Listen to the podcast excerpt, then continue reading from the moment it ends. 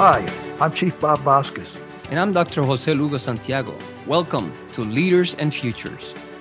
Let us have a new kind of conversation, one about leading as futures emerge, are yet to happen, or plainly need to be reimagined.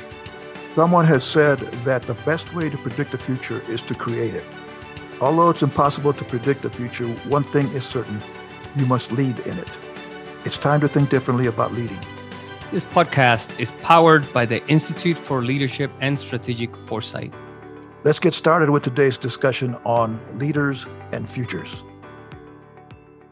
Hola, Lugo. You're not where I thought you were or where you should be, but that's, uh, you know, technology mm. allows us to connect even when we're not not connected. So, where in the world are you, man? Yeah. I was looking for you. I went by your house and I knocked on the door, and yeah, oh. wife opened up the, the door, and she said he's not here. So, oh wait a minute, no, mm. I was hmm. I was dreaming. Interesting. That. I was dreaming. Oh, you, you were certainly dreaming. Yes, from Colorado to San Antonio. Yeah, yeah. to knock on the door and then go back home. Yeah. Well, I'll tell that's, you what. That's difficult. Uh, Texas is not a place I want to be right now. I'm perfectly happy in Colorado. I think the high temperature for today is 56 or something like that. So, oh yeah, uh, we're, we're good here. Not good. Not good. Yeah. So anyway. I am in uh, Washington University in St. Louis. So we're helping uh, the uh, the WashU team uh, developed a, um, a, actually we stood up their uh, their Institute for Leadership Excellence, and they are we are uh, this week starting two cohorts. One is a, a, it's a leadership advanced in development, and the other one is an emerging leaders program. So we're very excited.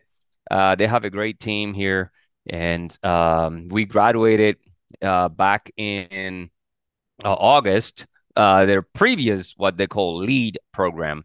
And so this is is going to be good. We're going to talk and the reason i'm so excited is because uh, this week we're also going to do a milestone gate review. And i always look forward to milestones uh, gate reviews because we stood up the pro the project right as a vision of what we were going to do and then uh, we build all the stuff as you know these project management uh, plans and charters and strategy uh, execution and roadmaps and we cascade into work breakdown structures and we put the team together and we began to execute and we have faced a lot of things that happen in, in uh, as you manage a project. There are things that happen and the amazing thing and i'm so proud of this team is that they were able to, you know, because we did risk management, and part of their risk management strategy is that you look into the futures.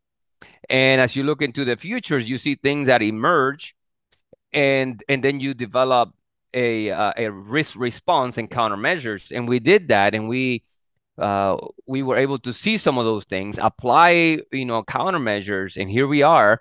Now I get to do a second milestone gate review, and that's and the reason I'm excited, as I was mentioning, is because now I look back and tell the story of this team and all the stuff that they have accomplished. And then, of course, uh, some things that uh, we learn along the way. And now we prepare for the next future. And so that's um, very exciting. Yeah. Well, I'm glad you're having fun. And uh, I'm glad you're in St. Louis where it's nice and crispy. Well, it's not crispy because it's uh, wet, isn't it? Humid? Yeah, today it is. Yes. Yeah. yeah. Well, that's normal. okay. my my daughter lives in Missouri, so uh, I, I, get all the, the weather reports, and she's always sweating. Mm. So uh, anyway, well, I'm, I'm glad you're safe where where you are, and uh, get done what you got to get done so you can get back to 180 degrees in uh, in San Antonio. Beautiful uh, I believe it was last time we talked, uh, our last uh, session, Lugo, that you mentioned a term that I'm not, uh, I have never heard, and that was mm-hmm. used mm-hmm. futures. Used futures. Mm-hmm. I, you know, that's totally new to me. And being the uh, a consistent uh, learner, I thought we should talk about that because I have no idea what you're talking about. So teach me what what are you talking about when you talk about when you mention used futures? Yeah, that's uh, a very good conversation. And the reason for that is because when we think about leading, we seldom talk about creating a vision that is unique. Yes, we we talk about this as the met uh, as the as a process of leading, but we don't we we don't. I mean, basically, in most cases, what we do is we take something from somebody else, some words from this other person, and then we put it together, and then we say, "We are gonna go there," and the word sounds very nice because we, we you know, especially as you go from one organization to the other, uh, and and the mistake that many leaders take or make when they are in that process because they're not conscious about the this some of them don't even have a strategy process. And so they're converting a vision that is been it has been borrowed borrowed from somewhere else or visions that have been borrowed from somebody else uh, but they but they have not considered the the the context from how that thing that they're borrowing from happened, how it was created, and so on. And so when we're thinking about uh, or talking about used futures, what we're talking about is is adopting these visions that have been grown somewhere else. So let me go from from the start, right? We know we have talked before about future studies, right? For foresight is a future study methodology and we know it's a, it's a systematic study of the possible. Well, we say the possible, the probable, and the preferable futures, and and we use this because it helps leaders and communities manage uncertainties, and then increase their resilience and innovation processes of people or organizations and so on. So so that's futures, right? That's what it means. And so now when we are talking about the process of the future exploration in our organization, we want to be able to understand what is our collective views of the future. Collectively, what we believe is that we think the future or the futures could be. And then based on that, we develop uh, some kind of notion about uh, where we should go, how are we going to navigate the obstacles and the things that are going to emerge in our in our journey. And but we but we know this is what we want to craft. And we craft it and we've you know we followed through uh we battle the monsters let's put it that way that uh, giants that come along the way in that journey so we could build this future that we want and it works. Uh it, it works. But when you go and say, uh, and you borrow a future from somewhere else and you try to implement it in your organization, you have completely dislocated this uh, future building from understanding uh, what is it that these people had to battle, uh, what is native to the, your organization, what are the resources in your organization that can make those things, and, and so that's what we talk about. And I think probably it would be good to talk about some examples, right? Uh, but and, and, before you get mm-hmm. into that, though, what what I'm hearing and and guide me, re, uh, you know, redirect me, revector me. Mm-hmm. But what what I'm hearing is, or, or what I'm I, what I'm thinking is, you need some of that so that you're not reinventing the wheel you know, and, and you know, we were you and I served in the in the Air Force for many, many, many years, and it seems like every new boss, every new commander came in and reinvented the wheel a lot of the time, not all of the time, because they didn't have time for that, but a lot of the time, and and and hence we went backwards because we had already done that. It hadn't worked, and and this new person says, "Well, I have a new vision, a new uh, uh, future in mind." But that future, we've already done that, and it didn't work for us. Now, because probably we didn't take the things that you're talking uh, uh, about, we didn't keep, we didn't think about those things. What what what's native to us? What what can we do? We were trying to do somebody else's thing, but doesn't it help to know what others have done that did work or that did not work, so that we don't reinvent it? Well, two things. Uh, vision and futures are two different things, right? Uh, I mean, we we can see visions of what things can emerge.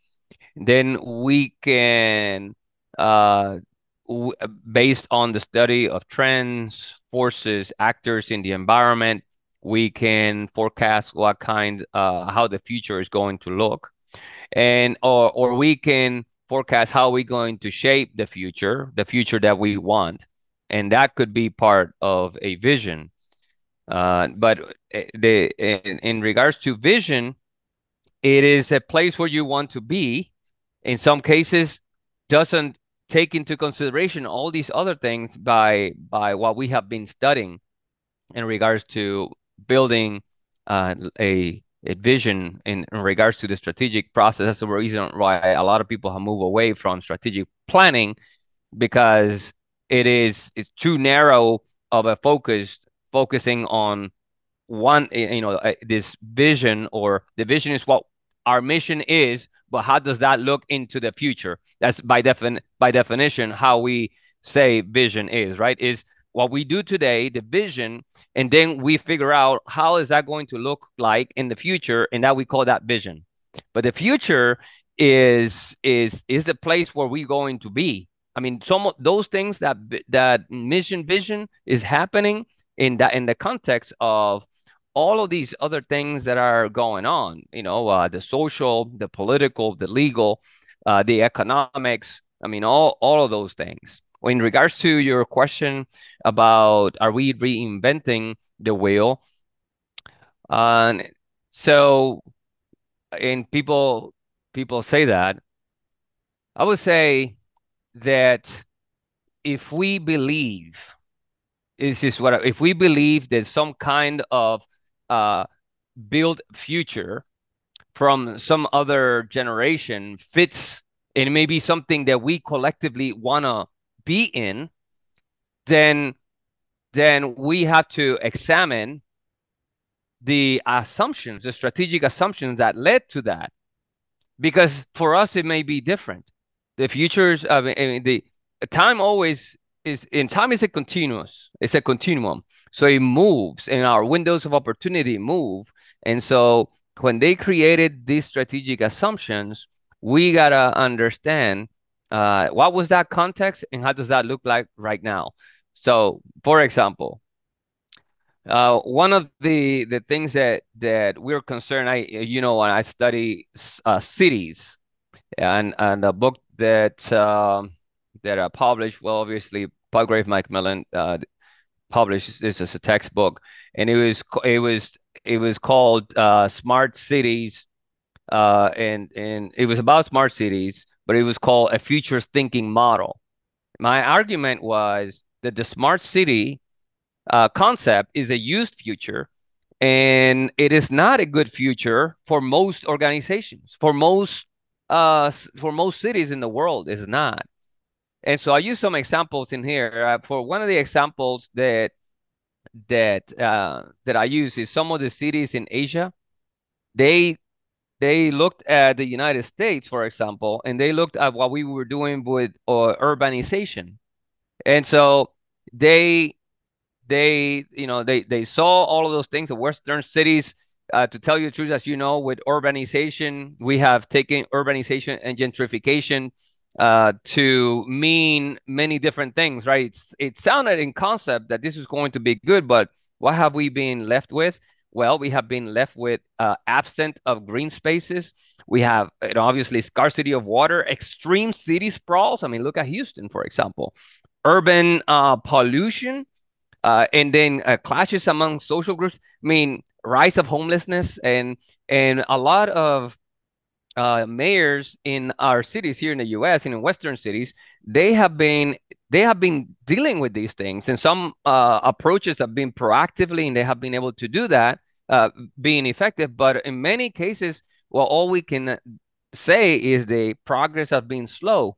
But this is what happened. So Asian cities uh, took this future, right? This this is what they saw that we were work living in, and started implementing and in in some of these cities and what we see that the same these cities also got the side effects of what we are living. Like for example, they're they're plagued with the same issues. Uh, uh, and then on top of that, something else that we did not account here in the in, in the West compared to some of the places, the the migrations of of populations due to the scarcity of some of the things that are happening in the world are creating mega cities. And these mega cities in the world have been uh, growing and depleting a lot of the resources. So now they're piled with even eh, the issues that we had plus even some more.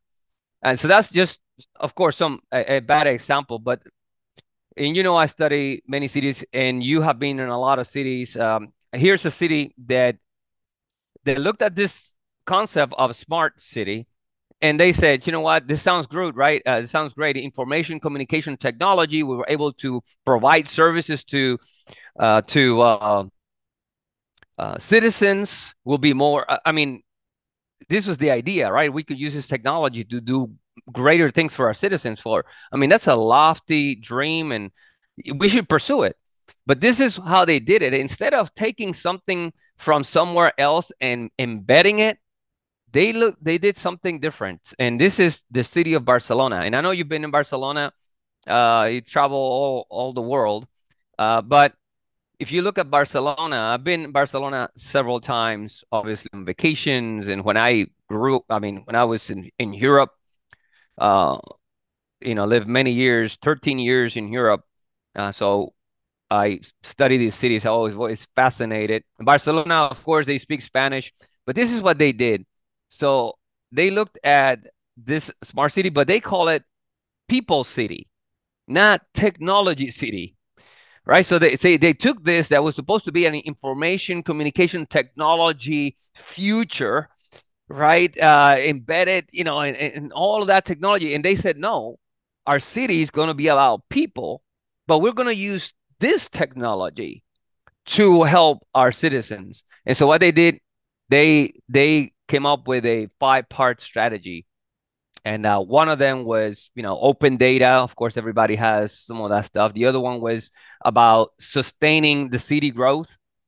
Uh, another one was focus on social innovation and then promoting alliances in a lot of cities do this right where they promote alliances between universities and research centers and the public and private sector and then they also had another piece on uh, smart services uh, you know services based ict you know information communication technology and based on that they went to work based on those and instead of you know they had a concept but they were not going to try to move it in here and just displace the cultural features that make Barcelona so great. You know, we think about the the the the the uh, the dancers, the music, the uh, no, they this was going to be about people. And so what happened?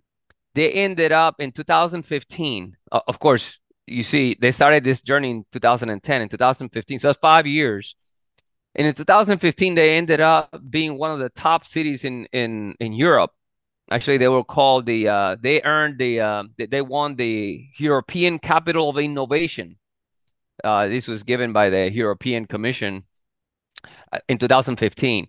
They took something right uh, that and, and they say this can be beneficial, but instead of you know transplanting it and be plagued with side effects, they decided to think through it and build a people city rather than a smart city. And so that, and I think that's a great, that's the place where we should all be when we're thinking about futures. Do not use, do not go for used futures, but learn from what's in there and then adapt it. Yeah. So, so you and I are heading for, for, what I heard you say. You and I will be traveling to Barcelona to spend uh, a month on your dime, so that we can under so you can help me understand uh, all of this stuff. Is that is that what you said? That's a lofty vision and a dream, and that would be a dream come true, right? yeah. I would love to. Uh, yeah, we're gonna go. Actually, matter of fact, we're gonna be going to Europe, and um, uh, next uh, oh, this month at the end of this month. So, uh, but Barcelona would be a nice place to go. Yeah, okay. I'm, I'm thinking, Well, yeah, I love the city. I, I- can't even, I don't even want to think about that long plane ride. So uh, we'll uh, consider using a, a future of uh, uh, Scotty just beaming me there. And so I, I Oh will yeah, just appear there and uh, we'll be good with with that. I I love that. Yeah.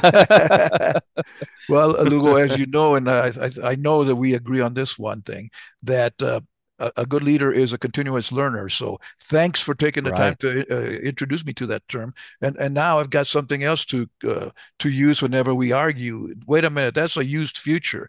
But uh, so Ah, yeah, I- I'll use this. uh, double-edged sword. exactly, exactly.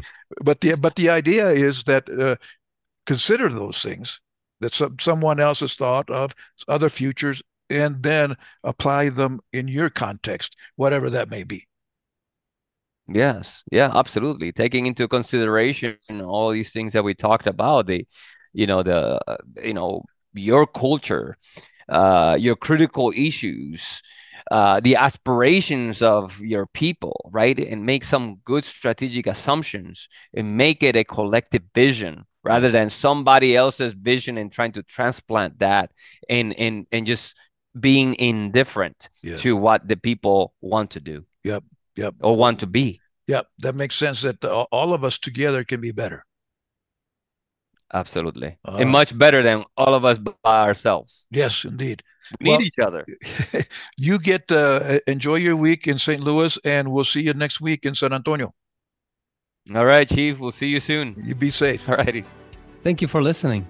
We hope today's topic connected with you and helped you reflect on the work leaders do to get out of a narrow focus on one future and into a broader range of plausible alternatives. If you'd like to connect with us, find us at leadersandfutures.com. And if you would like to learn more about leadership and future studies, we have several programs to help you at the Institute for Leadership and Strategic Foresight. Until next time, be great